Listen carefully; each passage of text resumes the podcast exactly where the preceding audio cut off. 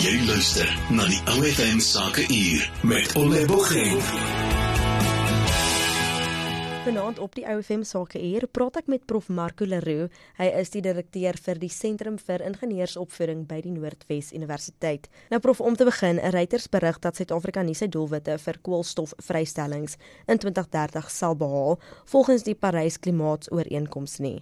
Hoekom is Suid-Afrika afhanklik van fossiel brandstowwe vir energieopwekking en dan spesifiek steenkool? Suid-Afrika is tans die sewende grootste produsent van steenkool in die wêreld en ook die vyfde grootste uitvoerder daarvan. Dis maak dit nogal sin dat ons grootliks afhanklik sal wees van steenkool vir energie en dit weerspieël ook so in die statistiek wat aandui dat uh fossiel brandstowwe ongeveer 92% van Suid-Afrika se totale energiebehoeftes voorsien, waarvan steenkool so 70% uitmaak. Die res is dan grootliks ruolie wat ons invoer vanaf Nigerië en Saudi-Arabië.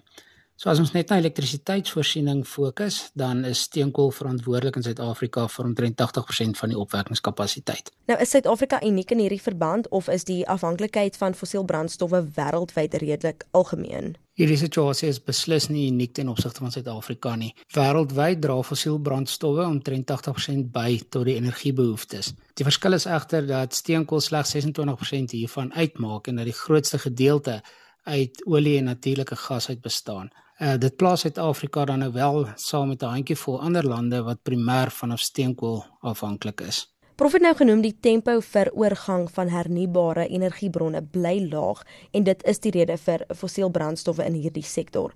Hoekom is die oorgangsproses so stadig? In my opinie is daar hoofsaaklik twee faktore wat hiertoe bydra, naamlik kostes en die beskikbaarheid van alternatiewe energiebronne. As ons kyk na lande soos China, het hulle al meer as 750 miljard Amerikaanse dollar spandeer om hulle billike energieoorgang te finansier. Die FSA staan tans op meer as 350 miljard dollar. Ontwikkelende lande het nie hierdie kapitaal om te spandeer nie. En dit help nie Suid-Afrika het byvoorbeeld baie sonenergie in die Noord-Kaap en die Karoo, maar nie die elektrisiteitsnetwerk om dit te versprei nie. Die kapitaaluitgawe om so 'n netwerk te vestig is noemenswaardig. En alhoewel dit al reeds meer as 45 miljard Amerikaanse dollar beskikbaar gemaak is deur ontwikkelde lande om die omskakelings te finansier, word hierdie bedrag tans gedeel tussen Suid-Afrika, Indonesië en Vietnam wat beteken dat dit uit omtrent 'n tiende van dit wat regtig waar nodig is uitmaak. Ons het nou gesels oor hoe Suid-Afrika afhanklik is aan fossiel brandstowwe, maar ek wil weet waarom fokus die BRICS-lande op steenkool navorsing? Veral China en Indië met hulle hoë populasiesyfers maak nogal baie staat op steenkool vir energievoorsiening. Om die waarheid te sê, China beplan om teen 2030 addisionele 128 gigawatt elektrisiteitsopwekking met behulp van steenkool te implementeer. En dit is dus baie duidelik dat steenkool in die nabye toekoms verantwoordelik sal wees in hierdie lande om die basis elektrisiteitslas te voorsien. Nou sonder so 'n stabiele basiese las loop enige land se ekonomie die gevaar om in duie te stort.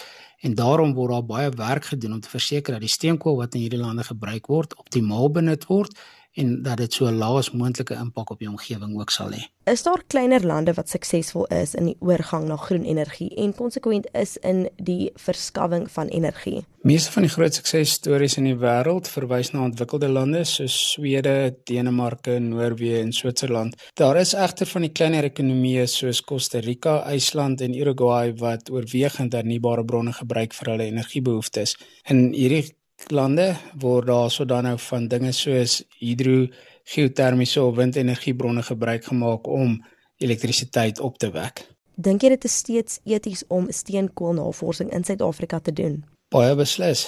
Eskom se eie vooruitskatting dui daarop dat hulle selfs na 2050 nog steeds 25 miljoen ton steenkool per jaar gaan gebruik om die basiese elektrisiteitslast te voorsien. Voeg dan nou hierby Suid-Afrika se groot steenkoolvervloeiingsaanlegte wat ons het, ehm um, asook die hoeveelheid steenkool wat gebruik word vir dinge soos metaalreduksie. En dit raak nogal duidelik dat ons nie kan toelaat dat soveel steenkool elke jaar verbrand word sonder om te verseker dat dit optimaal gebruik word nie. So toepaslike navorsing wat dan fokus op optimering, minimale impak, rehabilitasie van bestaande mynbedrywe en alternatiewe gebruike van steenkool sal alles bydra dat Suid-Afrika so spoedig as moontlik koolstofneutraal raak. Prof baie dankie vir jou insig. Ons waardeer jou tyd. Jy luister na OFM Sake Uur met Ole Bogeng.